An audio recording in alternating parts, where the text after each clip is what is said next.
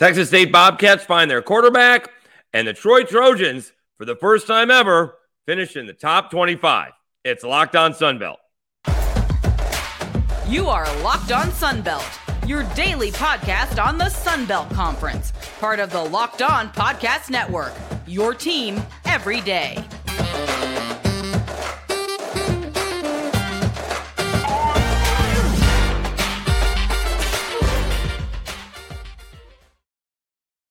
Welcome back to another edition of Locked On Sunbelt. I'm your host, Dave Schultz, hosting afternoons in Mobile, Alabama, covering the South Alabama Jaguars.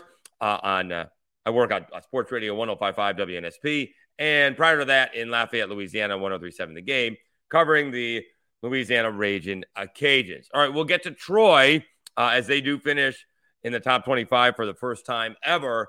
But, and we're still hoping to get him.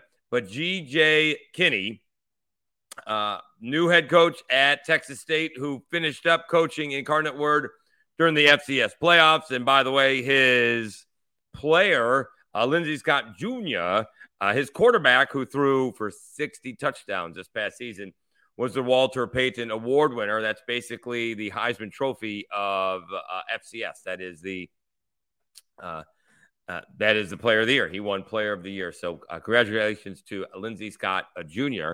But speaking of quarterbacks, uh, they got a new one at Texas State, and it's a pretty big one. They got Malik Hornsby, 6'2, 180 pounds. He is originally from Missouri City, Texas. And the thing is, he was from Arkansas. Like, basically, he was going to replace KJ Jefferson, but A, KJ Jefferson stuck around, uh, and Malik Hornsby didn't want to wait another year especially when you see that Lindsey Scott Jr. threw for almost 4,700 yards, threw for 60 touchdowns, and I think ran for another 11. Like an insane amount of offense. And Malik Hornsby apparently is uh, giving the reins to the offense. We'll see if that's the case. He was a four star coming out of high school. He's now a three star for 24 7. Uh, but that is a major, major get for uh, Kinne at, at Texas State. And so he's got their guy. He was the eighth ranked dual quarterback in uh, Texas coming out of high school. So uh, GJ Kinne's got his guy, but that's not the only thing. He's been crushing it uh, from a, a recruiting point of view, like I'm not sure they had anybody before he got there. Like I mean, zero before he took the job, and he wasn't doing that full time until he was done with the playoffs. So he was kind of doing a, little bit, but mostly concentrating on Incarnate Word in the FCS playoffs.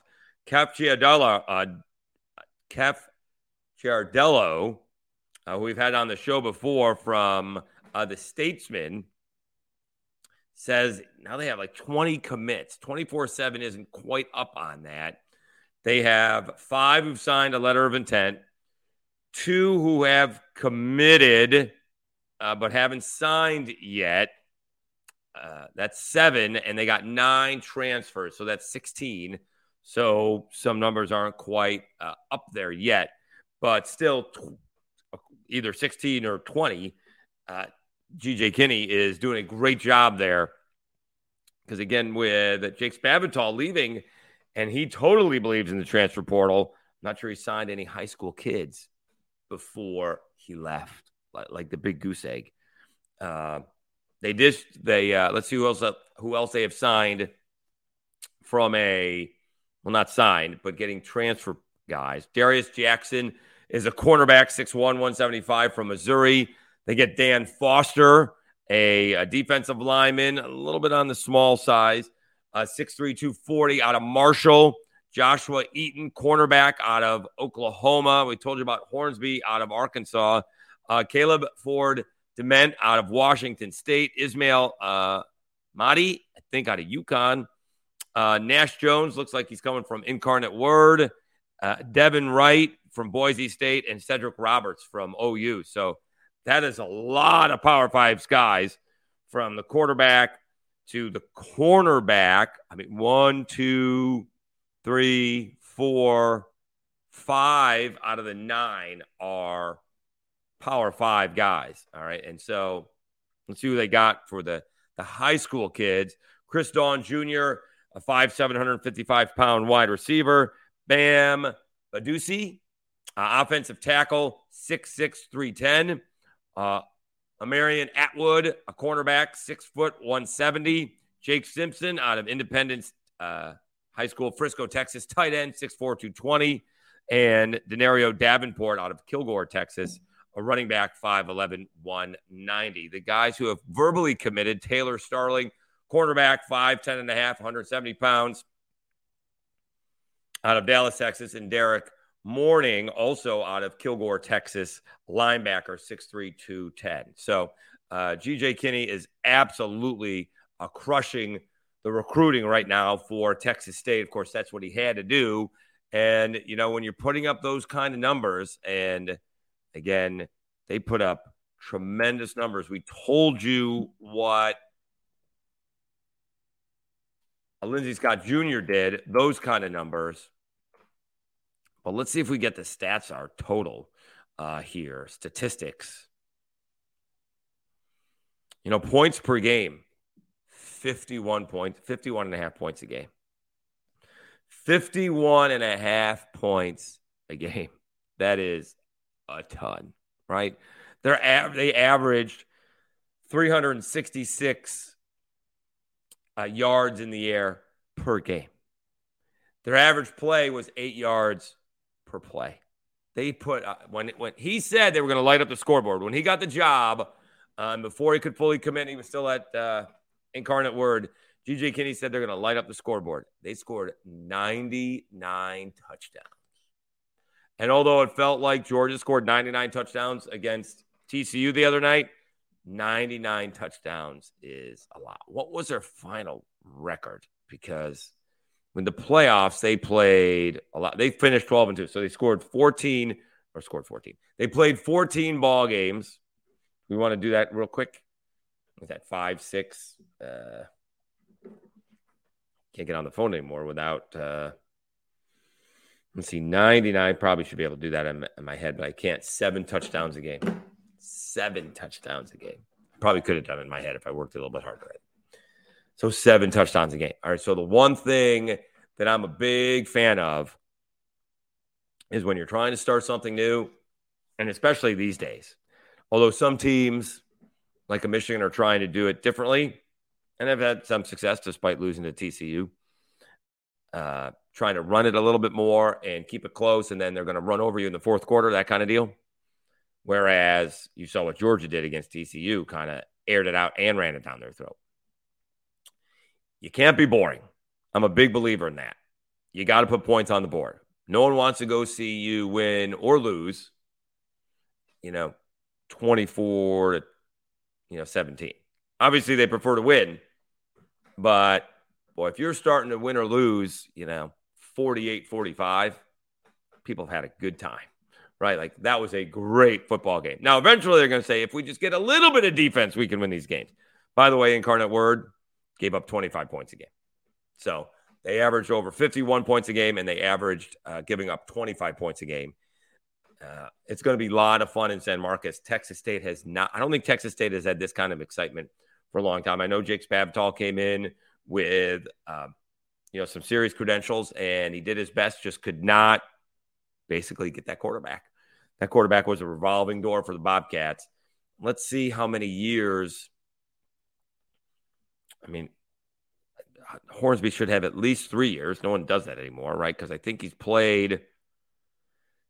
Uh, let's see, he committed. Uh, oh, well, so he committed 20. That's the COVID year. So he does have three more years to go 21 and 22. Um, so 20 was the COVID year. So he does have three more years if he wants it, but no one does it anymore. But we'll see. So at least he's got two years. So now you can build around. The point is, you can build around Malik Hornsby for a couple of years, get some, you know, high school players in there uh, who are going to follow him and go from there. All right. So that's that is a big deal for, very big deal for uh, Texas State. So good job by GJ Kinne. And we're still trying to get him on the podcast. Um, we will get him on the podcast. Obviously, he's busy recruiting. So we'll get him when uh, we can. All right, let me tell you about, oh, before we tell you about Bet Online, uh, Troy finishes in the top 25, ranked for the first time ever. All right, there's the tease. Hang tight. Hang tight. Uh, BetOnline.net is your number one source for sports betting info, stats, news, and analysis. Get the latest odds and trends from every professional and amateur league out there, from football to basketball to soccer and esports. We've got it all at betonline.net. And if you love sports podcasts, you can find those at betonline as well, such as Locked On Sunbelt. Excuse me. We're always the fastest and easiest way to get your betting fix. Head to the website today or use your mobile device to learn more. Bet online where the game starts. All right. Uh, Dave Schultz back with more of Locked On Sunbelt, your team uh, every day. And, you know, we were all concentrating on the national championship on a Monday night, although it seemed like Georgia concentrated more than TCU did. Uh, but by later in the day, you know, the top 25 had uh, come out. And Troy was in there for the first time ever. So the Troy Trojans finished first, or not finished first, for the first time ever, finished in uh, the top 25.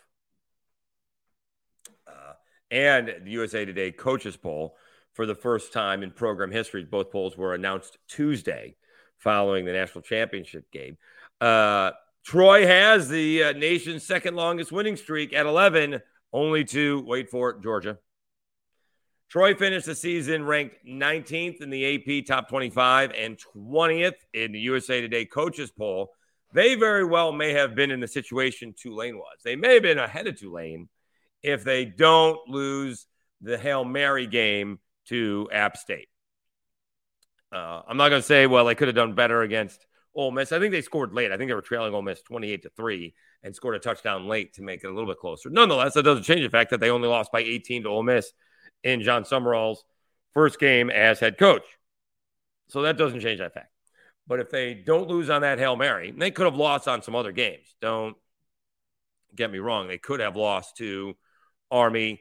They could have lost to South Alabama. They could have lost to the Raging Cajuns. So they had a lot of close victories.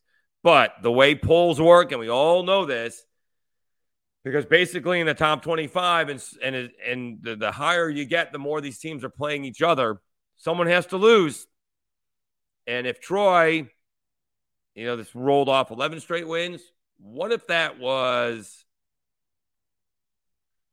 you know, what if they were 13 and 1? What if they rolled off 13 straight wins or 12 straight wins before the bowl games came out? You know, would they have been in the Cotton Bowl against USC? Right? That would have been a different ball game. I'm not sure if, if Troy could have kept up, but would they have been able to, you know, they held I know I know it's two different programs, but UTSA came into the game scoring like 35 points a game and they were held to 12. Uh, I'm just saying that, that Troy was just not that far away, although they finished 19th and they finished 12th. They very easily could have finished where uh, Tulane did. Let's find out where that is. Because that's basically, you know, Tulane. I mean, they had a couple losses too, didn't they? That's the thing. I mean, we got standings. Let's see the rankings. There you go see if these are the final ones, and they are. Okay. So Tulane was ranked ninth, but they're also 12 and 2. Tulane's 12 and 2. Remember, Texas State started uh, 1 and 2, right? They lost the first game, won the second one, lost the third one. So they had to work their way back. Whereas, you know, Tulane won you know, their first four. They had a tough loss against Southern Miss, but they were they went the season uh, nine and one before losing uh, to 22 ranked UCF. But then they beat Cincinnati, and then they beat UCF in the conference championship game, and then of course they beat um, USC. So, uh, congratulations to Troy on uh, making it to getting ranked for the first time ever. That's tremendous news. And uh, we'll see what happens uh, next year. Got to replace a lot of guys. Carlton Marshall on the defense, among others. And we had Jake Andrews, a center, uh, on yesterday's show. So it'll be interesting to see what Jon Sumrall, how Jon Sumrall gets to keep going. Uh, whereas, you know, again, we'll see what Southern Miss does do. By the way, Trey Lowe, I think he committed to Liberty. Trey Lowe the third, the uh, the quarterback from uh, Southern Miss who went to the transfer portal, he committed to uh, Liberty. We'll see what Southern Miss does quarterback wise, but we know that uh, I think we know Southern or uh, Troy's quarterback uh, situation with Gunnar Watson, and obviously South's quarterback with Carter Bradley. So we'll see what Troy does, and they have a heck of a schedule for the next season. So uh, lots of work to be done uh, there. All right, let's take another timeout. We do have some unfortunately sad news to get to, some tragic news hitting uh, the South Alabama family. I will read the uh, press release uh, straight out. But I do want to thank you for continuing to watch a Locked On Sunbelt and continue to subscribe to it. We should continue to have more guests on uh, as these football coaches become more available and hopefully continue to get some more players that are coming to the Senior Bowl. So that'll be here in Mobile. Uh, and maybe we could talk to some uh, people as well that will be here uh, during the week, see if they'll, they'll join us uh, probably sitting right next to me, and we'll you know set it up technology so it looks like they're in a different spot. Who knows? But uh, want to appreciate you. Want to let you know that I do appreciate you uh, watching and subscribing to the podcast. Of course, you can just search Locked On Sunbelt in any podcast app that you have, and you should be able to find it. And obviously, we are on YouTube uh, as well. Uh, tomorrow's episode, we will preview uh, week three of the Sunbelt basketball let's see, does ULM stay hot? They got the Cajuns. Then the Cajuns are coming to Mobile on Saturday. Uh, and we'll see what happens there. And who does someone start to break out of the pack? Can South Alabama start to play?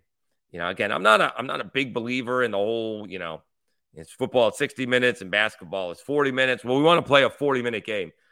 So does the other team. So it's really hard to you know, play a complete game unless it's just just a total mismatch or you're on fire from three. Uh, but they need to put they need to do better than the 20 minutes that they did against a Texas State uh, on Saturday. That was the first 20 minutes was not good at all. So you need to put together a 30, you know, 25, 30 minute game at least, something along those lines. All right, so uh, one more bit of news, and unfortunately, uh, it is uh, tragic. Uh, the former administrator and coach for uh, South Alabama, Hale Williams, passed away on Tuesday night. Um, Hale worked various roles, working 30 plus years and finishing his career as associate athletic director. 1976 graduate of South Alabama, Williams returned to his alma mater in 1988 to serve as head golf coach and NCAA compliance officer. Jaguar men's team won three Sun Belt titles under his direction. In 96, Williams was named assistant athletic director and relinquished uh, the duties of golf coach. He was promoted to associate director of athletics in 2005. It's a local product, went to Mobile's uh, Murphy High School, also went to the Citadel and football scholarship before transferring to uh, South Alabama. Worked as a student assistant, a coach, and trainer under uh, Jimmy Taylor and Cliff uh, Ellis. Uh, unfortunately, he had a heart attack just going to the Saints game on Sunday, walking to the Saints game, uh, and he was went to uh, Tulane Medical Center, and unfortunately, he passed away on on Tuesday evening. Williams is survived by his wife Catherine and their four sons, Kevin, Michael, John, and Tyler. Uh, we do send our our heartfelt condolences anytime that that Hal you know, our paths crossed. He was very kind and complimentary. So we do um, we do feel awful of the passing uh, and kind of out of nowhere. So one of those things you just you just never know. So uh, we will wrap up uh, Locked On Sunbelt on unfortunately a sad note. Please uh, sending our best uh, to the Williams family. Well, once again, I'm your host Dave Schultz, and you've been watching and listening to Locked On Sunbelt, your team every day.